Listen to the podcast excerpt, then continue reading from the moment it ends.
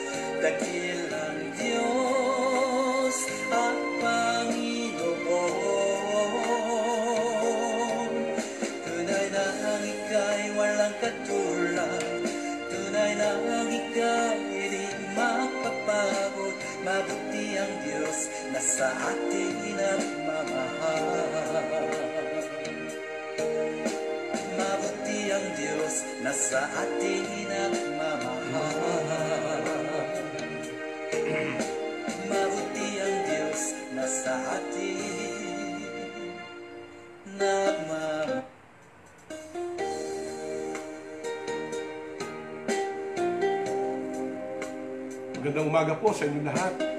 Ang kapayapaan, ang pagpapala, ang kalakasan ng ating Diyos na buhay ang sumaatin lahat ngayong umaga. Magandang umaga at ngayon po ay tayo po ay nasa everyday morning and meditation. So sa umagang ito, hayaan po nating tayo magsama-sama na sambahin ang ating Diyos at magkita ng awit na ito. Siya'y tapat nagmamahal sa bawat isa sa atin. Duman ang ating pinagdaraanan, nariyan siya na handa tayong mahalin, akapin, at patuloy natin siyang purihin ngayon.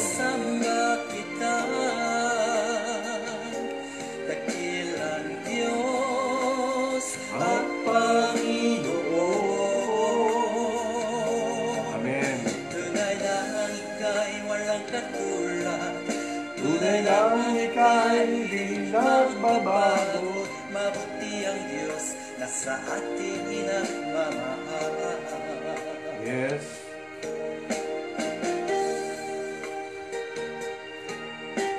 Ang Diyos ay hindi nagbabago. Ang tao, nagbabago. Pero ang Diyos, anuman ang sitwasyon natin, siya'y nariyan pa rin. Hindi siya nagbabago. Kaya dakilain natin, sambahin ng ating Panginoon. Sa lahat ng oras Sa bawat araw Ika'y laging tapat kong magmahal. Ang kaawa ay magpawalang hanggan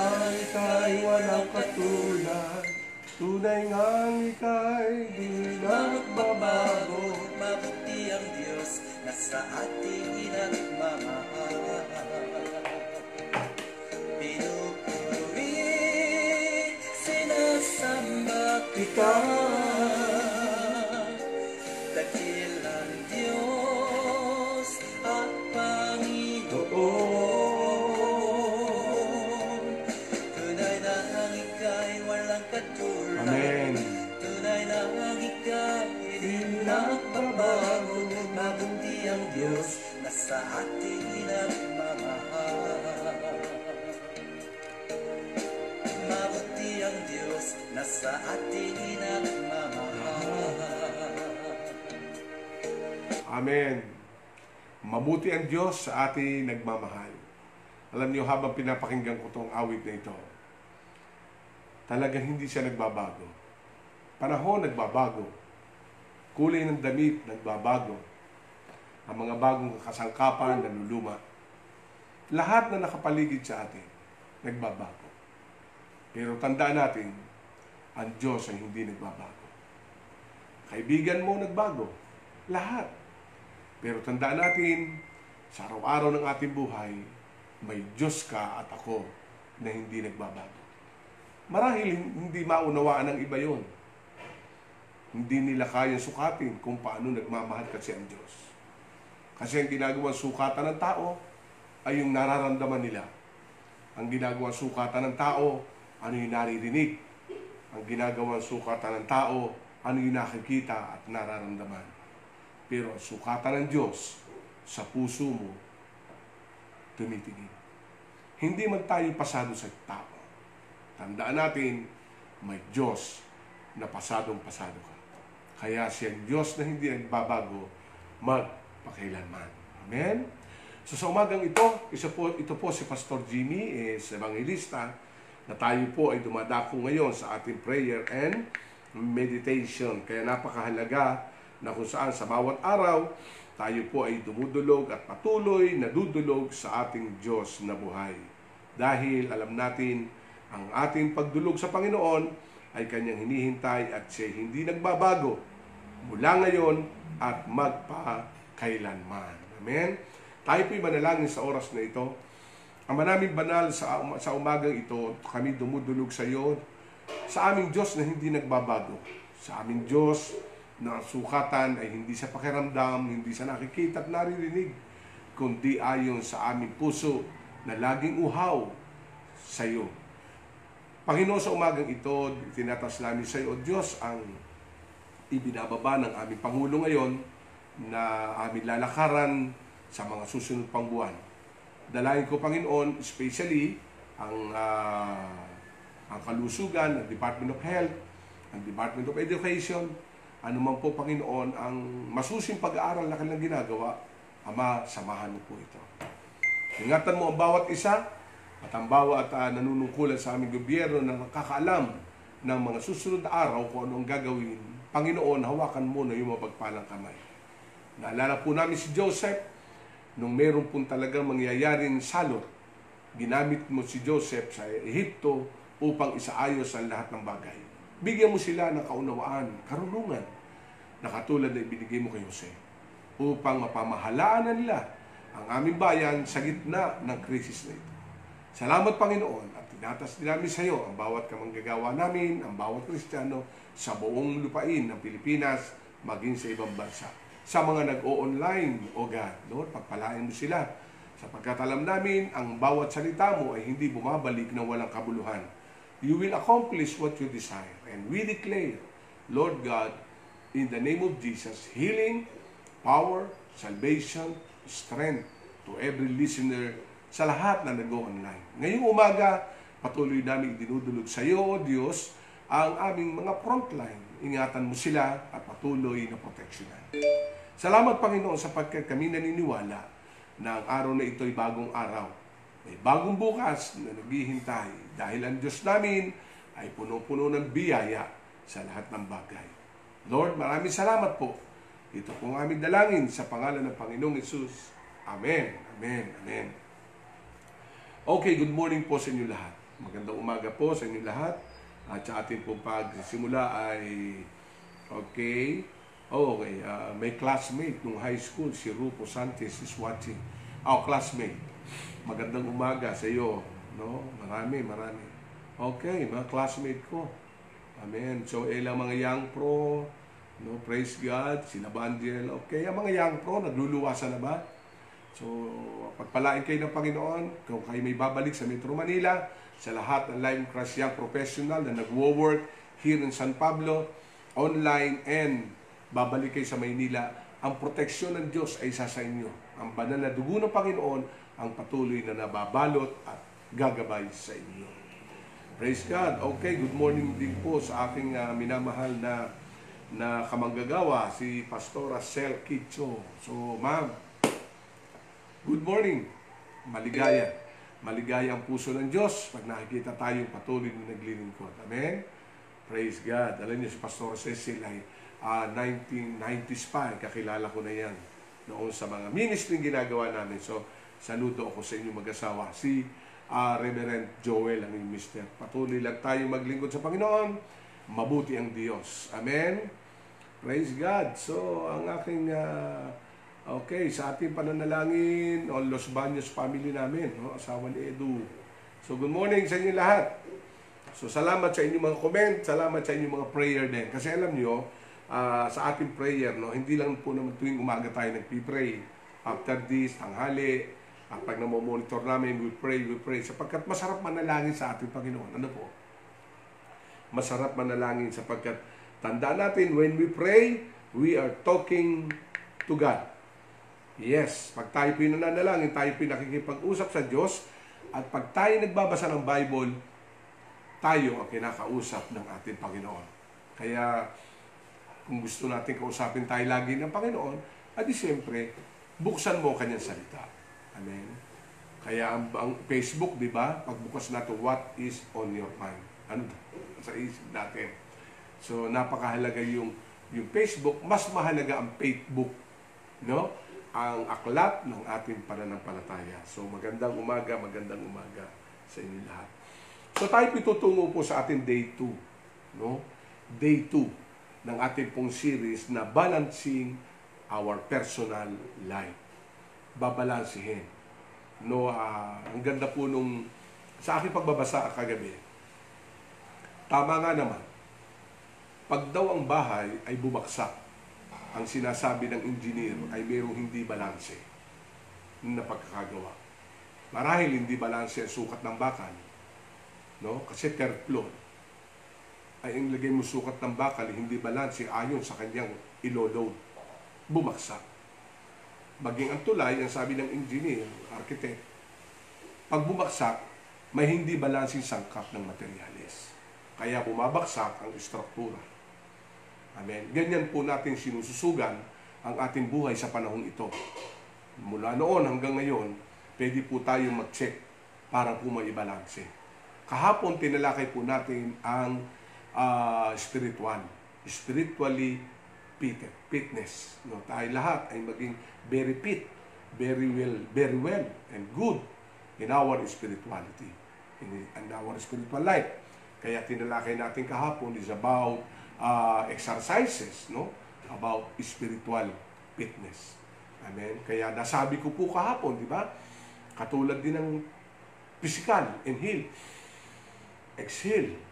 Lahat na pumapasok sa atin, whether it is body, whether the spirit, what you inhale, you exhale. Iba lang ang proseso. Kahit kumakain ka ng tama, kikilos ka ng tama. Ganon din sa spiritual. Amen? Inhale the Word of God, inhale the teaching, inhale the study, inhale the searching, inhaling, no? And you will exhale what you inhale. Kaya sabi doon, ano ba ang pag-inhale natin? Exhale. Pagpasok, paglabas ito. You preach, you minister, amen, you minister, you share the gospel, you do serve the Lord, and that is the way our exhaling paglabas. Kasi meron tayong kinakain na salita ng Panginoon.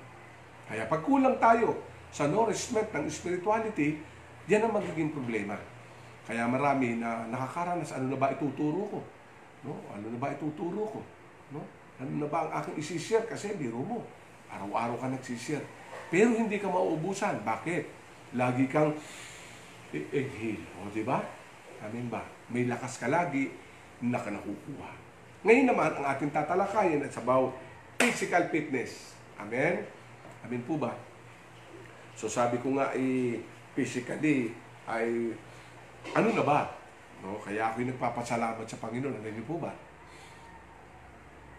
Kung uh, uh, makikita niyo yung Facebook o yung katawan ko nung ako'y nung 1990s. Ah, hallelujah.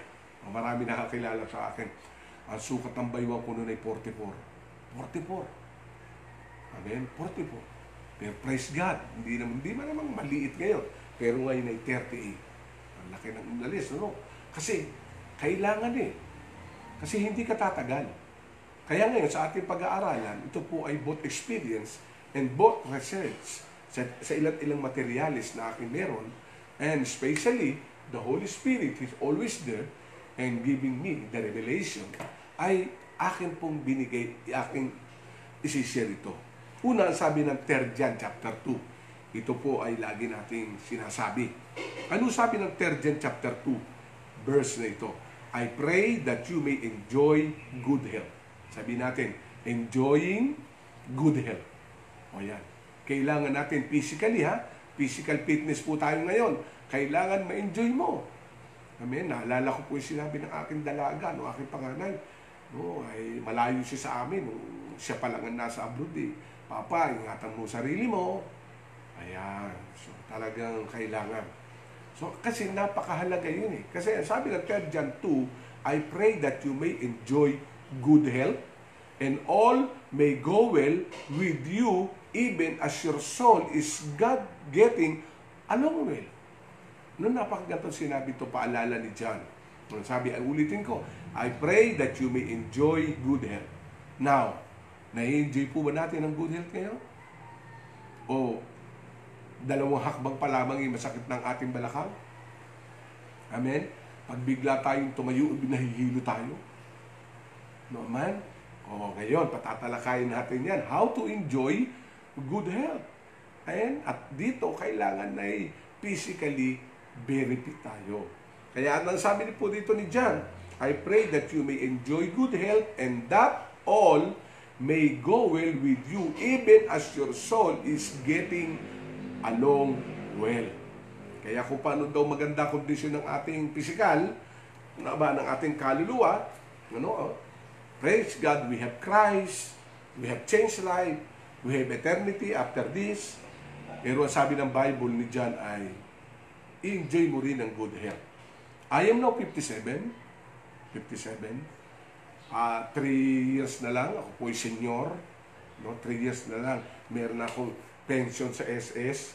Abutin yun, ano? Praise God.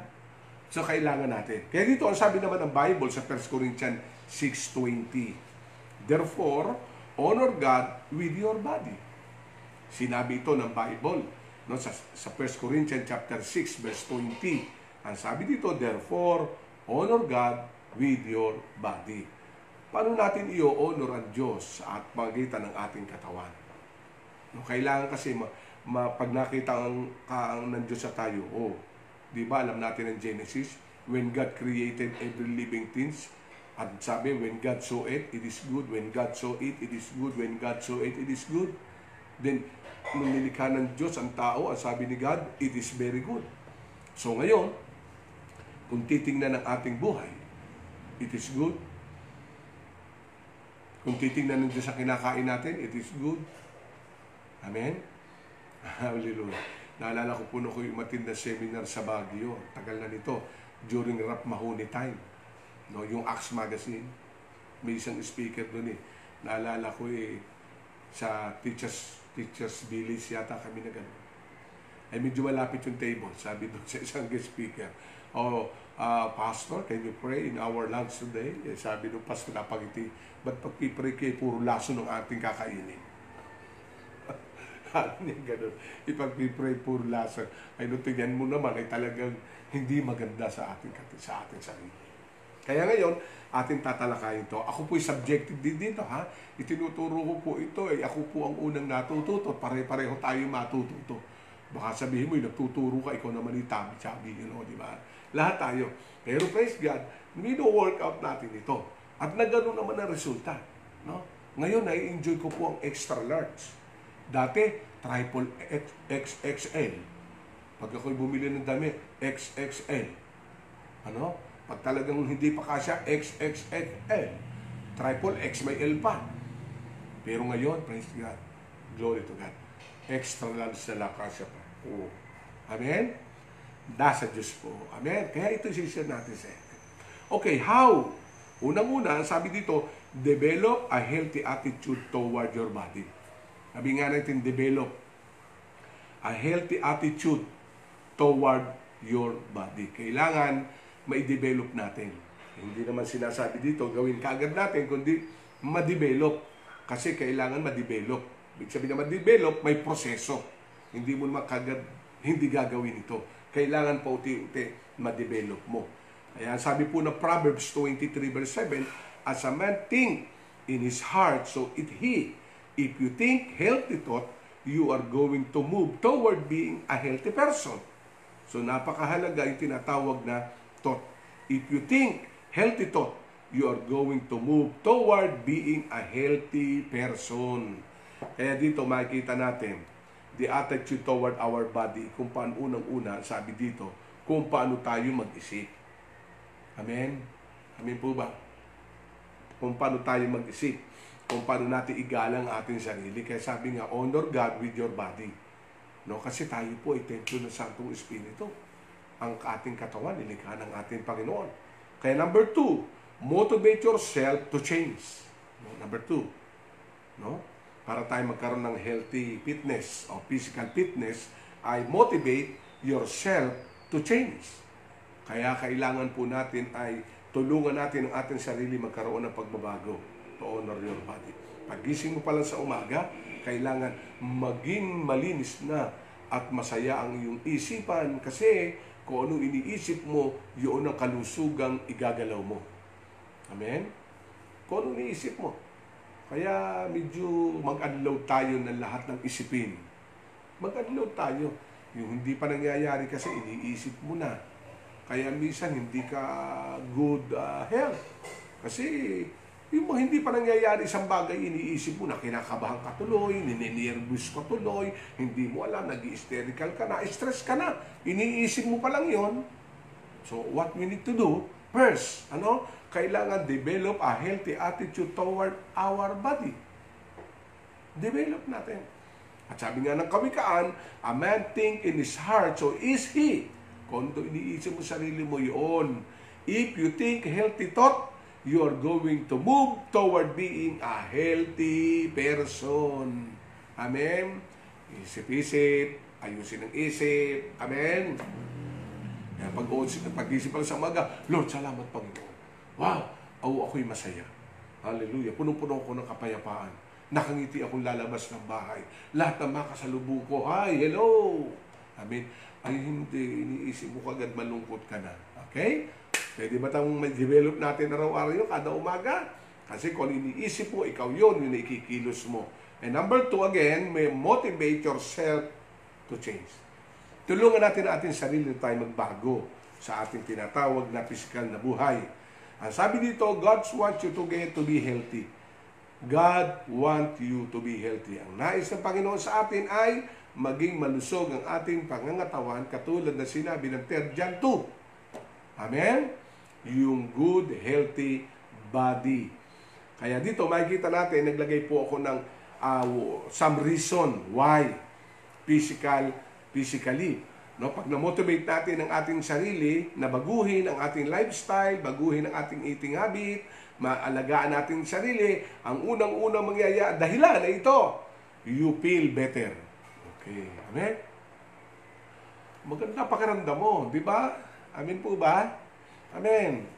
Kaya kailangan maunawaan natin may mga reason kung bakit kailangan nating alagaan ang ating sarili. Una, you feel better. Better complexion, Wow, ang ganda dito. Ano sabi ng Bible? If you take care of your body, you feel better. Pag-aalagaan mo daw ang sarili mo, kapatid.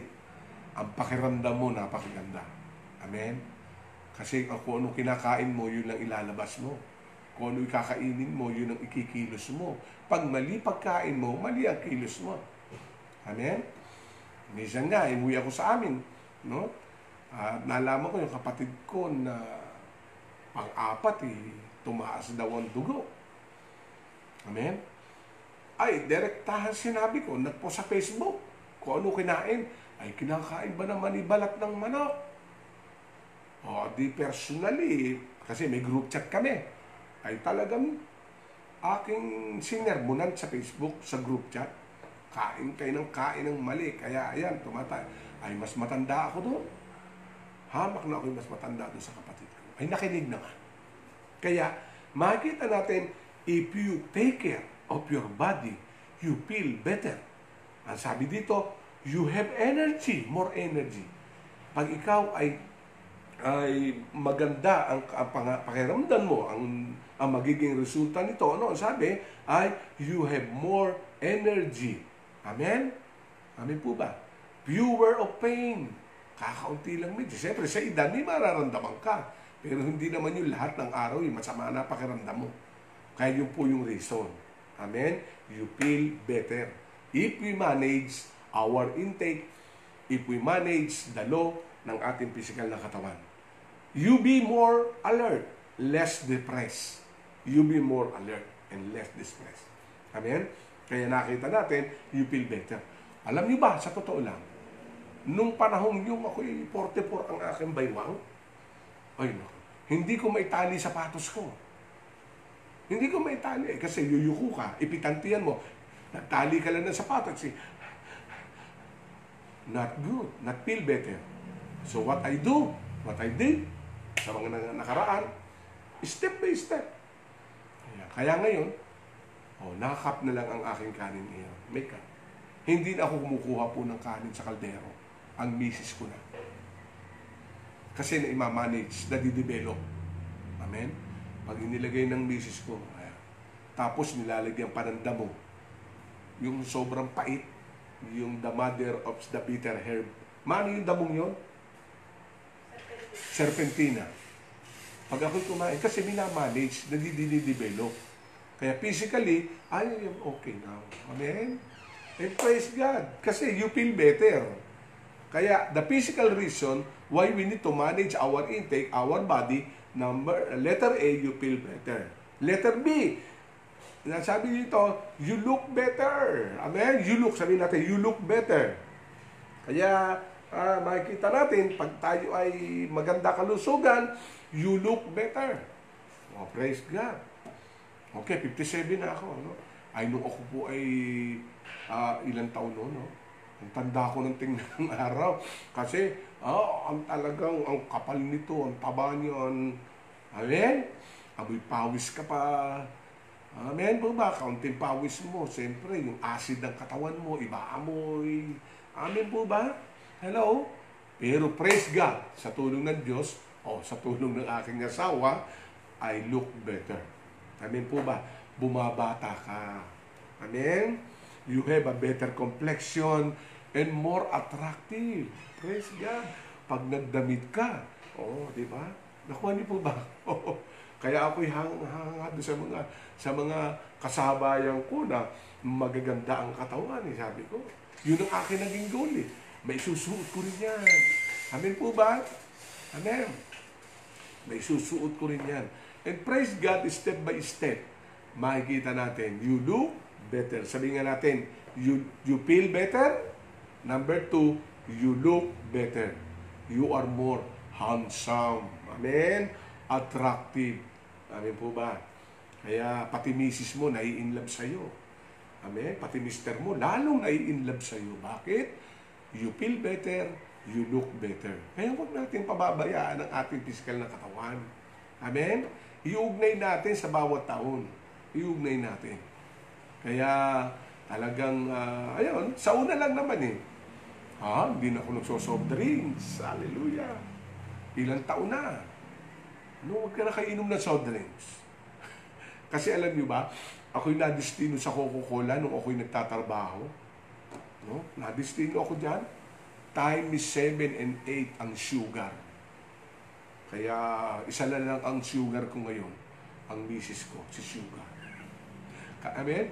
Kaya for you to feel better. Amen? Kaya iwasan natin yung matatamis. No? And praise God, noong Sunday may nagregalo sa amin ng cake. Pero, hindi ko naman kinakain yung mga nasa ibabaw ng cake. Yun lang, yung tinapay sa loob. Kasi sobrang tamis. At thank you doon sa nagbigay kay Mama Susan noong Sunday. So, napakahalaga nun, ano?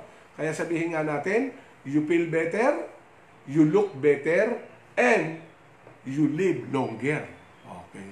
And that is physical reason why we need to have a physical fitness. Kailangan natin yon. Una, ang sabi dito, you feel better. Ikalawa, you look better. Ikatlo, you live longer. O, gusto mo ba ikay mabuhay ng matagal?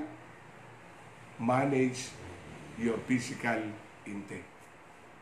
Amen? Manage. Kaya, ako nga, nabalitaan ko yung class. Kasi taon-taon nagre-reunion kami. Taon-taon nagkakaroon kami ng get-together ng aming mga classmate. Yung batch namin. Yung section.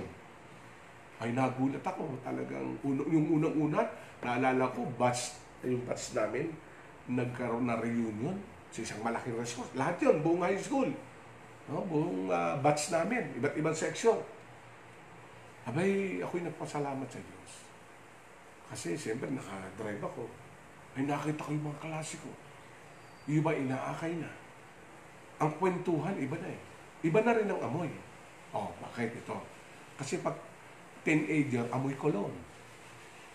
Pagka medyo nagka, ikaw ay high school, pagka binatat dalaga na, amoy pabango na yan, mga lotion. Pag nagkakaedad, amoy epicacine oil. o, di ba? Iba amoy pag tumatanda. Di ba? Bakit? Kasi may bao kang epicacine oil. Amoy bao kang white flower. so, yung, yung ipinapahid na. Dati, ang ipinapahid mo, tatsana. Ini-spray mo pabango. Ngayon, iba na. Epicacine oil. Kasi nagkakaedad na. Pero nothing to worry. If we manage our body. Sabi ko nga, I'm now 57, at the age of 60, still stronger. Amen? Bakit? Kasi physically, fit ka. At patuloy natin gagawin yun. Kaya wag natin kakalimutan yung tatlo bago po ako dumako sa ilang bagay. No, sa, sa ilang bagay pa, ang unang-una, may dahilan kung bakit natin kailangan ng ating ating alagaan ng ating sarili. Una, you feel better. Sabihin natin, I feel better. Ikalwa, I, you look better. You look better. Feel and look. Looking younger. Amen? Kaya kahit kay may edad, ayos-ayos. Naku niyo po ba? Hindi masama pong magparibang. Hindi masama pong magpaayos ng buhok kung kaya din naman. Amen po ba? Amen. Kasi physical mo yan eh. Amen. Tandaan natin, ang, ang ating mukha, ang lahat na larawan ng ating buhay. Pero hindi naman talaga yan ang primary purpose. Para lang maalagaan natin ang ating sarili. Si Queen Esther nga eh, pinapaliguan pa sa pabango. Mahal naman yun. Pero kailangan natin sa ating kapanahonan, you look better. For you to look better. Hindi ka naman losyang na losyang. Amen? Kailangan, may edad ka na, 60 ka, boy, kailangan maayos. Amen? Ay ako nga, natutuwa dun sa aming pastora Nida eh. No? Pag linggo, pag nakita ko yun, oh, praise God. You look younger. Bakit? Hindi pinababayaan ng sarili. You look better. And another one, no? You live stronger. Live stronger. Amen? Tayo ay mabubuhay ng mahaba buhay. Kasi depende yan sa kinakain natin, depende yan sa pag-aalaga natin ng ating sarili. Kaya tatlong bagay, huwag niyong kakalimutan, inuulit ko po, no? Unang-unang mangyayari sa atin physically, if we take care our body, if we manage our intake, if we develop good be eating habit, one, ang sabi dito, you feel better, you look better, and you live stronger. You live longer. Amen? You live longer and we live stronger. Amen? Kaya kahit may edad na, oy, praise God, ang lakas mo pa. Amen? Nag, naglilinis ka pa ng bahay kahit may edad ka na. Bakit? Kasi you manage your physical body. Kaya napakahalaga nito. Then ngayon, dadako tayo ngayon sa akin sa ilang points. Follow God's law of health. Kasi alam nyo, may batas din ang ating, ating sarili. Ang unang-una natin, nasabi nga ni, ng Bible sa Proverbs 4.20 to 22 po. Ang sabi dito, Kawikaan 4.20 hanggang 22. Solomon say, Pay attention to what the words, for they are health to a man's whole body. Kaya yung Kawikaan 4.20, 22, ang sabi doon, My son, pay your attention to what I say, listen closely to my word, amen, put it sa remembrance in your heart, and your health will be stronger. You feel better, you look uh, uh, good, and we live longer and stronger. Ano-ano tong law na napakahalaga dito? Unang-una ay balance your diet. Yan ang law. Balansin mo kailangan yung tinatawag na uh, ikaw ay lumusog. Alam niyo ba pagkakaiba? Itinarinig ko lang no ako'y nasa Korea. Ang Pilipino kumakain para mabusog. Tama naman. Tama ba yun? Ang Pilipino kumakain para mabusog. Ang problema, kahit mali na ang pagkain, ang gusto nila, mabusog lang. Kahit sala. Kaya kahit yung, yung mga balat ng manok ay tinitira na no mali na. Ang kasi, ang reason nilang para kumain, hindi na babalansi diet para mabusog. Pero dapat pala mga kapatid, ang tayo'y kumakain para lumusog. Sabihin nga natin lumusog. Iba yung mabusog kaysa lumusog. Kasi pag ang dahilan mo lamang ng eating mo na hindi mo na i-manage ang diet mo according to the law ng katawan natin, pag mali na kinakain natin, mali na ang ating ikikilos. Kaya tandaan natin ito. Ang kinakain mo ba ay pampabusog o pampalusog? Amen? Amen po ba? Kaya ako, obey lang sa law. Kasi may batas si misis ko eh. Kakain ka nito, ito lang kakainin mo. At purihin ang Panginoon. Limang taon na po ako mula na ako'y nakonfine. Totoo yan, alam po ng aming pamilya. Five years ago, nakonfine po ako. Akala ko na, tagilid na buhay ko. Kasi hindi ako sumusunod sa panuntunan ng batas ng pagkain. Kain dito, kain doon, taba dito. Ah! Ayun nangyari. Kung ano kinain ko, bumaksak ako. Pero purihin ng Panginoon, limang taon na po. At totoo lang, wala po akong maintenance na. Wala akong tinitake na maintenance. No? Yung alam, may food supplement ako. At saka natural. Ayan, no? Kasi kailangan yun, i-balance diet eh. Amen? So, minsan ako po ay pinagjujus ng misis ko ng carrot, ng apple, ng celery, ng pipino. Ginujus niya, iinumin ko. Ngayon, ano ba pinakakain sa akin? Damo, serpentina. Walong dahon na serpentina. Ang pait. Mapait niya, pero malusog. Kaya tandaan natin, kakain tayo hindi para mabusog Kakain tayo para tayo ay lumusog. Praise God. Palapakan natin ang ating Panginoon. Kaya napakahalaga, no? 1 Corinthians chapter 2, verse 12 to 13. Everything is permissible for me, but I will not be mastered by anything. Food is for the stomach, and the stomach for the food. But God's will eventually destroy them both. Kaya napakahalagang i-manage po natin ang ating sarili. Kaya ang sabi po na Proverbs 25:27, kung paanong masama ang labis na pulot pukyutan. O yan, pulot pukyutan. Sa ibang translation, don't, don't eat too much sugar. Nasa Bible din yun eh. May, kaya biblical po itong ating tinatalakay, how we manage. Hindi lang po doktor ang nagsabi na masama ang sobrang sugar, Bible. Ang sabi po ng Proverbs 25:27, kung paanong masama ang labis na pulot pukyutan. Kaya, uh, wag labis. Kaya ako, hindi na po na ako nainom ng 3-in-1 coffee. Kasi magic sugar ang ginagamit dyan. Biro nyo, kakaunti, tamis. Amen? Kaya ako ngayon, maging sa aking kape, ang kape ko po ay organic. Ayoko lang sabihin, baka sabihin ipinopromote ko. Pero napakaganda ang kape ko. Amen. Kaya kung gusto niyo malaman ang kape kong iniinom, i-message nyo lang ako at isesend ko sa inyo sa isesend ko sa inyo. Kasi ay napakaganda yung kape niyo. Amen. Mahal nga lang. 400 plus po yung isang gato, 20 sa say. 20 sa say. Pero kayo nagpapasalamat sa akin, Stephanie, ay sinasagot niya yung aking ano. Ano, salamat anak. Sa makikita natin dito, proper dieting. Amen. Kaya ano sabi po ng Proverbs 25:27, don't eat too much sugar. Soft drinks too much sugar. Cake too much sugar. Wow, every na dinidrink natin ngayon too much sugar. Amen? Pwede, pwede naman sa akin na kaping barako at saka counting sugar. Kasi yung pong tablespoon, one yan. Yung nasa soft drink, time is, time is seven. Kaya any kind of soft drinks. Kaya napakahalaga. No? 1 Timothy 4.8, physical exercises has some value. In those days, they were very active. Paul wrote, the body is changed, is to say it, a great value. Mas maganda raw po yung tinatawag na spiritual. Pero binigyan po ng value din ni Peter, ni, po, ni Paul kay Timothy, ng physical exercises ay some value. Mayroon pong magandang benepisyo rin niya. Kaya, exercise. Kaya alam sa umaga, nandito ako sa akin bakuran. Yes, naglalakad ako dyan. Tapos, walis ko. Kahit hindi ko nga bakuran, yung kabila ng bahay, bininawalis ko pa. Ang nais ko lang, pawisan ako. Walis, dalawang walis yan. Dilig dito, dilig doon. O, mamaya, eh, nakapaligo na ako. Amen?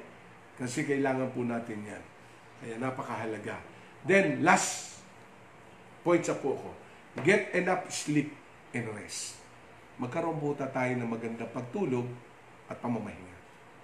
O tingnan natin ang Bible, ano ang sabi po dito sa at sinasabi sa Bible, no? Kaya dito ang sabi ng Marcos kapitulo 6, Mark chapter 3 verse 60. Tingnan po natin ang nangyari dito. Bumalik kay Jesus ang mga apostol at iniulat nila ang kanyang lahat ng kanilang ginawa at itinuro. Kasi busy sila sa work, busy sila sa ministry. Pero nung sabi ng verse 31, Mark 6.31, Subalit napakaraming taong dumating at umalis at hindi na nila nakuhang kumain pa. Alam niyo, sa ating ginagawa, hindi na, minsan nalilipasan tayo ng gutom. Katulad dito, sinasabi ng Panginoon, no? Subalit napakaraming taong dumating at umalis at hindi na nila nakuhang kumain. Kaya sinabi ni Jesus sa mga alagad, o kita sinabi ni Jesus sa mga alagad, ano sinabi niya? Magpunta kayo sa isang lugar na kung saan maaari kayong makapagsarili upang makapag upang makapagpahinga kayo ng kaunti. O, maging si Lord, no? Hindi sang ayon ng Panginoon na nalilipasan ka ng gutom dahil ikaw ay nagtatrabaho. Ano, yung mga kapatid ko nagdadrive, minsan kumain daw alas dos, ano, wag yun, mali yun. Ayon, kasi may tamang oras ng pagkain. Kaya pag ikay nalilipasan ng gutom, katulad ng mga apostol nung araw, sa daming na kailangan ipag-pray, sa dami ng ginagawa, no, umaalis ang maraming tao, umaalis, umaalis, dumarating, umaalis. Nalipasan na sila ng gutom. Ano sabi ng Panginoon sa kanila? Hindi naman sinabi ng Lord na, Oh, praise God, marami tayong nagagawa. Okay, yung nga lang, gutom tayo. Hindi. Ano ginawa ng Panginoon? Tingnan niyo. Sa verse 31 ng Mark chapter 6, magpunta kayo sa isang lugar na kung saan maaari kayong makapagsarilinan at upang makapagpahinga kayo. Kaya ako'y natutuwa. Nakikita ko sa Facebook, yung iba ay nagbabakasyon. Abay, tama lang yun. Amen? Praise God. Napakaganda nun, mga kapatid. Na minsan, ikay magpopos kaunti. Okay? Budgetan mo. Halimbawa, kumikita ka naman ng malaki. Meron kang budget na little 5% for your rest. Amen? Kaya nung nagbakasyon yung aking mga anak, eh, sabi ng aking panganay, sige, pupunta tayo dito. Nagbakasyon kami sa abroad. Amen? Nagbaka, minsan, nagbakasyon kami sa Baguio. Kasi mahirap naman yung puro trabaho, trabaho, trabaho, trabaho. Tapos napupuyat ka na. Kaya ano sabi po ng awit dito, no? Ang sabi dito sa awit 127 verse 2, hindi dapat pahirapan, magpagal sa hanap buhay. Maaga kang bumangon, gabing-gabi kung matulog. Aba, hindi maganda yan. Amen? Kaya tayo naghahanap buhay, hanap buhay. hindi hanap patay. Amen? Kaya ingat-ingat sa sarili. Mga kapatid, amin po ba? Sabi mo, sabi mo, ingat-ingat tayo. Kaya ang Bible, ano, basahin mo awit 127 verse 2. Ulitin ko, hindi dapat pahirapan magpagal sa hanap buhay. Maaga pa kung bumangon. Ang aga, iba, bumabangon alas 4 alas 5. Gabing gabi kung humimlay. Gabi na, kung matulog. Halimbawa, natulog ka, alauna, nagising ka alas 4, di tatlong oras lang itinulog mo. Ang doktor ang nagsabi, kailangan 7 to 8 hours tayo natutulog. Amen? Kaya, alagaan, alagaan. Get enough sleep and rest. Kaya kung kayo naman ay medyo blessed, trabaho, yun, pumunta ka naman, maglibang ka, mag uh, sarili ng kayo. Kayo mag-asawa, kayong pamilya. Hindi masama yun. Amin po ba? Hindi masama yun. Kailangan date-date naman pag minsan. Avoid drinking alcohol. Ayan. Para tayo magkaroon ng magandang physical na katawan. O sabihin na natin uh, bawasan. O kung kailangan mai-avoid ang pag-inom ng alak. Kasi alam nyo, nakakawasak yan. Ako dati po ay nagiinom. Nung hindi pa ako Christian. Kasi na-assign po ako sa San Miguel Corporation, nagtrabaho ako doon, igawaan ng beer. Naku po, araw-araw, kada uwi ko, lasing ako. Sabi nga ng tatay ko, ano ba naman ikaw? Umuwi ka kasi doon din nagtatrabaho tatay ko. Pero purihin ang Panginoon, I am now physically. Dati din ako naninigarilyo. Pero ngayon, wala na. Kasi yan pong alak sigarilyo ang nakapagpapababa ng resistensya. Yung immunity system mo winawasak ng bisyo. Kaya ikaw din ang maa, ikaw din ang tinatawag na maapektuhan. Kaya ngayon, bata ka pa lang. Kapatid, makinig ikaw. O yung mga umiinom, nagbibisyo. Hindi po ako nakikialam sa inyo, pero ano sabi po ng Bible sa Efeso 5.17? Huwag kayong maging hangal.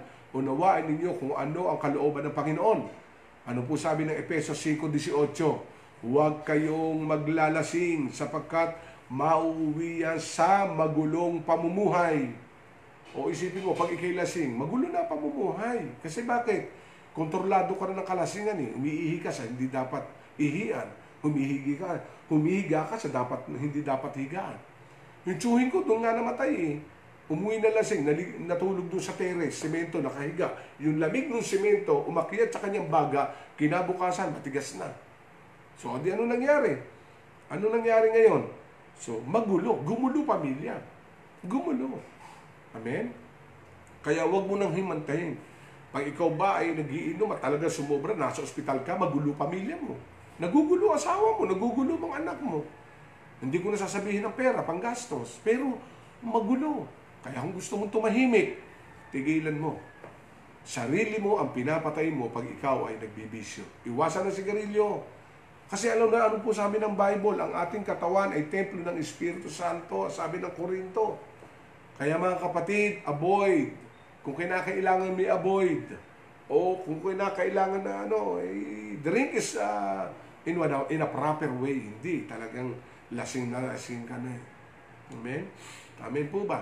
Kung may red wine, red wine na lang, dalawang shot, okay na. Kailangan din naman ng katawan niya. Pero, ay, paglasing na, hindi na control. Kaya ano sabi ng Bible sa Epeso 5.18, huwag kayong maglalasing sapagkat mauuwi yan sa magulong pamumuhay. Sa halip ay dapat kayong mapuspos ng Espiritu. Don't drink, ang sabi dito. Don't get drunk with wine, which will ruin you Instead, be filled with the Holy Spirit. Kaya yun po. And lastly, live in a harmony with the people. Kaya po tayo para maging physical fitness, kailangan live in harmony with the people. Kailangan kabati mo kapitbahay mo, wala kang kaaway. Amen po ba? Kasi emotionally speaking, talagang yung paggising mo sa umaga, kapitbahay mo, iniiwasan mo. Mahirap po yung tao may iniiwasan, tanda natin. Ikaw ang maapektuhan. Kaya ako, honestly, yes, may mga kaibigan ako dati na medyo nagkaroon tayo ng problema. Pero ngayon, nilalay ko na sila. I mean, binabati ko sila. Kasi bakit? Eh, nasa langit eh. Pagpunta natin ng langit eh, baka hindi tayo mapunta eh. May iniiwasan ka sa lupa. Alam mo kapatid, no? ito naman yung personal experience. Wag. Kailangan, kahit yung nagkamali sa'yo, kahit yung sumakit sa'yo, kahit kaaway mo, masarap mamuhay with harmonious relationship to the people. Kaya sa akin, no more gray. May, may nagawa ka sa akin, mali nagawa mo. Ay, hello. Hindi naman din ako perpekto. Bati-bati na. Peace, peace, peace. Kaya ako, wala nang matabang pagkain. Wala na. May lasa ng pagmamahal, may lasa ng pagpapatawad, may lasa ng pagiging kaibigan, tunay na kapitbahay. Kaya mga kapatid, last one, to have a physical fitness, to be strong in our physical body, living with peace of mind, right emotion, through living with a harmonious relationship to all people. Amen? Especially with your family. Kaya mahirap magalit. Mahirap yung ibang wala ka na wala ka na nasabing tama, puro ka may comment.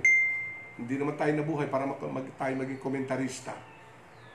Kaya sabi nga sa Facebook, iwasan mo yung mga taong puro negatibo kasi magiging negatibo ka na. Kailangan positibo. Mahalin natin. Kaya oh, talagang, hey, hello, mga nasa Facebook, alam niyo talagang tayo, mga tao, talagang nasasaktan tayo minsan. Pero mamu mahirap mabuhay nang may sakit lagi. Nabasa ko nga yung libro ni Maxwell. Ang araw na ito ay matatapos daw mamayang gabi. Today will end tonight. Sabi, ko, anong ibig sabihin? Ang ibig sabihin, ano mang naranasan mo ngayon, bago ka matulog, tapusin mo na yan. Kasi pag dinala mo yan pagising sa umaga, magsasapin-sapin na. Kaya, nung nabasa ko sa libro ni Janet Smacknoy sa leadership, today will end tonight. Ano man nangyari sa iyo ngayon, tapusin mo na yung mamayang gabi. Ay, hindi. Isang buwan mo na kinikimkim yan. Isang taon mo na kinikimkim yan. Tapusin mo na. Bakit? Ikaw maapektuhan. Umi, um, ano, kumikipot ang daigdig mo. Yung kapitbahay mo, hindi ka makalabas. Iiwasan ka. Dito ka dadaan. No? May makakasalubong ang kapitbahay na hindi mo kasundo. Dito ka dadaan sa kabila. Yung iikot ka pa. Ay, nako, pinahirapan mo sarili mo. Kaya ngayon, peace, peace, peace. Hello? Amen. Kaya, last one, ano, to have a physical fitness, live in harmony with the people. Kaya ang sabi ng Kawikaan 14.30, ang isip na tiwasay ay nagpapahaba ng buhay, ang ngunit ang kapusukan ay nagbibigay ng kapahamakan. Napakaganda sinabing ito. A heart of peace is life to the body. Proverbs 14.30 Kaya napakahalaga mga kapatid na kung saan tayo ay mabuhay na may magandang kalusugan. Amen? Kaya simulan mo umaga na may ngiti sa langit. Tayo manalangin sa oras na ito. At sa ating pananalangin, mga kapatid, ang Diyos ay patuloy na gagabay. Kaya sisimulan natin, simulan natin bukas to manage our physical body. Your intake, amen? Do not drink wine and live with harmonious relationship to the people. Dakilang Diyos, maraming salamat ngayong umaga. Salamat, tinuturuan mo kami na alagaan ang aming pong sarili. Masarap mabuhay na punong-puno ng pag-ibig, punong-puno ng kapayapaan, maunlad na emosyon, at Panginoon, masayang buhay. Sa langit, o Diyos, alam namin sa langit, ay napakaganda ang aming titira. Kaya dito sa lupa, iparanas mo ang magandang buhay namin physically. Ito po ang aming dalangin sa pangalan ng Panginoong Yesus. Amen. Magandang umaga po. Si Pastor Jimmy po ito from San Pablo City. Mahal tayo ng Panginoon. Amen. Life in Christ, pastors and members and family, I love you and I miss you. God bless you all. Life is amazing. Winning is our calling. God bless you.